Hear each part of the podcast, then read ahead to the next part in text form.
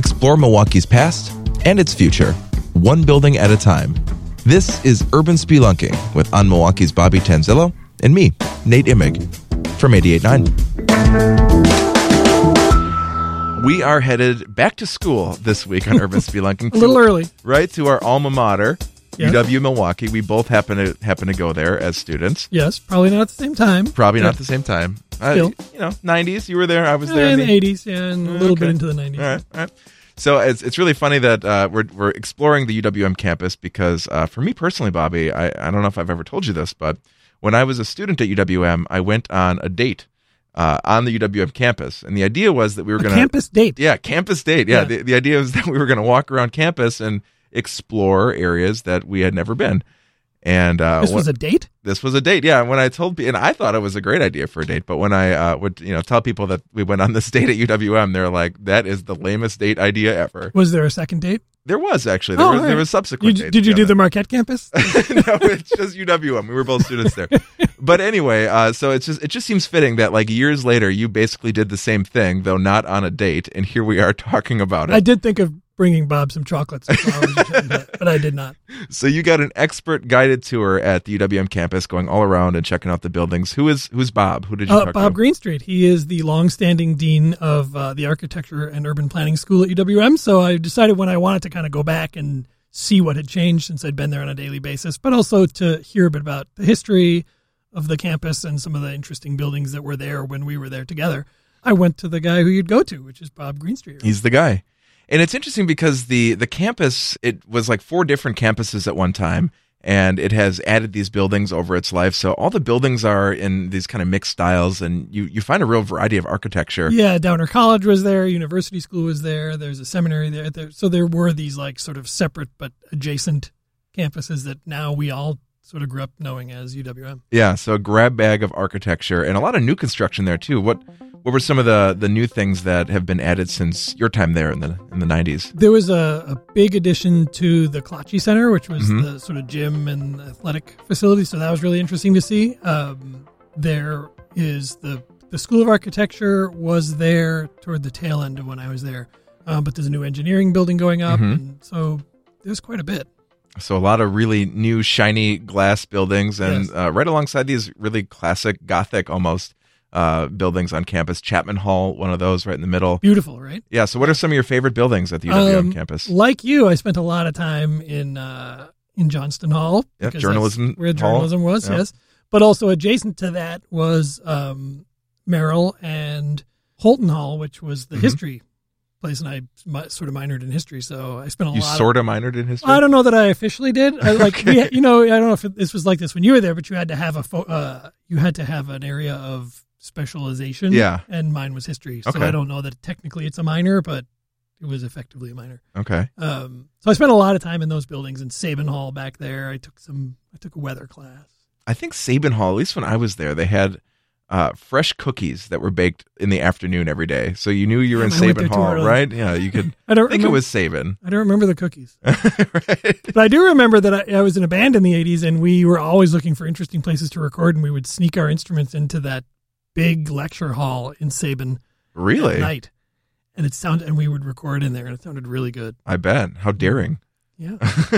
We were living on the edge. Right. And, I mean, as you mentioned, um, really some beautiful buildings that really prominent Milwaukee architects designed. Eschweiler was responsible for uh, that trio of buildings. Right? Yeah, and the the sort of long-running Eschweiler business is responsible for a lot more on campus than I even realized. They did all of those buildings that we know of and think of as the Eschweiler buildings there on Hartford and Downer. Um, but they also did the one across the street that used to be the part of the seminary campus. They did the one Engelman Hall near the soccer field, which okay. used to be um, University School's building originally. They did that in the sixties. They did the really tall arts building, fine arts building. Oh, sure, yeah. I mean, of course, Alexander Eschweiler was long gone by then, but uh, but the company still existed. And so actually the Eschweiler company did a lot on the campus. So if you uh, if you had to pick out your favorite building on the campus, is it is it Johnston Hall?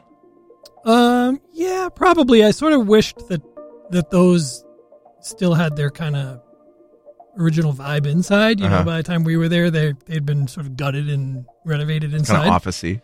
But yeah, I liked that sort of horseshoe of buildings, you know, Merrill and Johnston and Holton. And Merrill had that really nice auditorium in there. Do yeah, that was going to say, that, that is beautiful. That is my favorite building is, is Merrill. So the auditorium is, is no longer there? I think it's still there. Yeah, yeah it's like there. Church-like, right? Yeah, it is almost church-like. And what's interesting is when I was doing that story last year or earlier this year on places that uh, John Coltrane played, uh, one of the places that he was supposed to play in Milwaukee with Miles Davis in fifty-nine was that room. Merrill Hall's Hall. Lecture hall? In Merrill Hall, yeah. Wow. Isn't that crazy?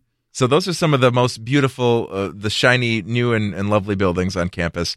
There are some others, though, that have been uh, panned by... Universally derided. Yeah, exactly. There are some buildings that are less picturesque. We're going to talk more about that in the second half of this episode of Urban Spelunking. It's coming up. Keep it here. Nonprofit Radio Milwaukee is brought to you by you. A membership contribution is your personal commitment to music and to Milwaukee. Visit radio milwaukee dot org to check out our donor benefits and the thank you gifts you can get to show off your eighty-eight point nine pride. And we are back on the U W M campus, walking around with walking around. with uh, the the dean of the architecture school. Yeah, literally and figuratively, Bob Greenstreet. So you must have got some some kind of inside looks at the campus. In fact, uh, you got to go backstage at the Zelazo Center, right? Which was awesome, and I got to go in the tunnel. There's a tunnel there. Like an Which underground part, tunnel? Yeah, there's like a there's a tunnel that, because there's no backstage, they have to get the uh, the performers to and from the stage without having them walk through sure. the auditorium, you know. Um, so there was a maintenance tunnel underneath that now connects to the backstage areas, which are not actually behind the stage. I feel like you gotta you gotta like keep track of all the tunnels around Milwaukee that I you do. visited. I need to make a checklist. Right? You need to turn that into checklist. something, right? Well, the, of course, Zelazo, the Zelazo Center Performance Hall is just gorgeous. Yeah, the, built as a synagogue and just gorgeous dome inside, if you have not been in to see that. But not all the buildings on the U W M campus are as beautiful. In fact, there are some that are kind of widely criticized for their uh, like seventies hulking architecture. Yeah, I sort of feel like, personally speaking, the, the best buildings on campus are the oldest ones and the newest ones. I feel like most of the new construction on campus has been pretty interesting stuff, you know, and there was that time, I think, in the sixties, seventies, maybe into the eighties where things were not looking so great. And in fact, and it's funny because the uh, uh, your tour guide actually said that the seventies, generally speaking, was not a not, very good time. Not a good time. And what's interesting is that he, um, his the build one of the buildings he seems to like the least on campus is the Union. The um, Union, yeah. Which, you know, we, we talked a little bit about this off the air, but um I always sort of felt like walking into the Union, like on Kenwood, that should have been sort of your grand entrance. That's like a, yeah. that's like the front door to the campus, isn't it? And it's somewhere you know? that all the students go. Right. But you have to walk under this like super low overhang, sort of like you're some, like an animal burrowing into the, into the ground. You know what it reminds me of? Have you, have you seen the, the show Stranger Things on Netflix? I have not. No. So in, there's like this like, uh, kind of evil building where like uh, the underground uh, government sponsored experimentation happens, and yeah. it's it's always shown on these like overhead shots, this huge concrete building. It's the Union? Yeah, it kind of looks like the Union with one of those like uh, you know, huge things that you got to walk under, this big concrete uh, like slab. Yeah. So it's kind of menacing. And you know, going to U W M, I always felt just kind of a, a an off energy from the Union. And I just always thought it was just, you know, it's old architecture, but it kind of shows you how, you know, architecture really influences how people feel when they interact with. Oh, yeah. And I mean, I think, you know, I think when you walk through that entrance, you come into the to that big area that's like three stories tall. And then that feels sort yeah. of nice. That, that that that's a big feeling, the opening into that, walking into that big open space. But but man, I just feel like you tunneled your way to get in there, which just doesn't seem like the public face you want. Well, even with its uh, architectural warts, I still love the Union. It's uh, you know, somewhere that that I'm always going to remember going. I saw great campus. bands in there. That's right. Yeah, and they have uh, a lot of good stuff there for students. Um, but what I also thought was interesting was that a building that I feel like personally, everyone I've ever spoken to about Curtin Hall has Curtin said Hall. that they hate Curtin Hall. And everyone, Cur- and Curtin except Hall- for one person, Bob Greenstreet. Really? Yeah, he said he, I mean, he admits that like it's sort of a disaster that you, it's got no good, again, not a very good main entrance, and inside it's a disaster the way it's laid out. But he he said he likes the profile of it, and he sort of likes the way it looks on the on the skyline. What I thought was interesting too is that all of the buildings that that he and I sort of agreed were not the most attractive tended to be the tallest ones. Mm. You know, the the dorms, Curtin, which we agreed to disagree on. um, you know, the chemistry building on the far, and the physics building on the far sort of west end yes. of the campus there. Mm-hmm. Um, what about the E M S building? The yes, same thing. Yeah, yeah, all of those over there. You know, I remember going but, to a to a math class over there and just being so bummed out about my walk because I wasn't a big math student, but that building kind of had that that feel. But yeah, but what's disappointing is that those are all the buildings you can see from a distance. Yeah, like when you see U W M from far away, if you're like in another building somewhere, or you're you know up high, those are the buildings you can see. Well, there's lots of beautiful buildings too, as we there mentioned. Are. Um, the Chapman Hall, mm-hmm. Merrill, and the new construction those. is really nice as well. Yes, great. In conclusion, a mix of beauty and hideousness.